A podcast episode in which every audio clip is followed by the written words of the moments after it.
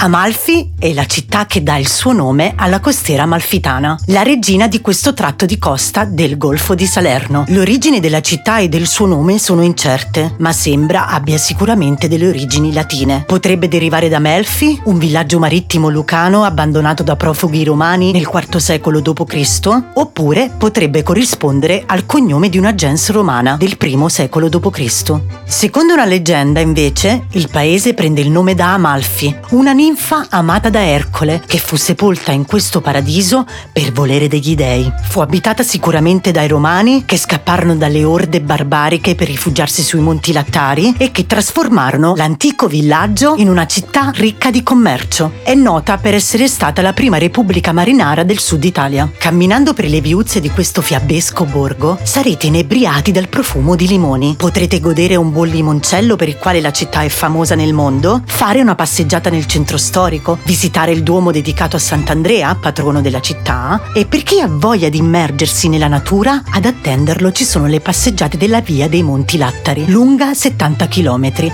e meta di escursionisti.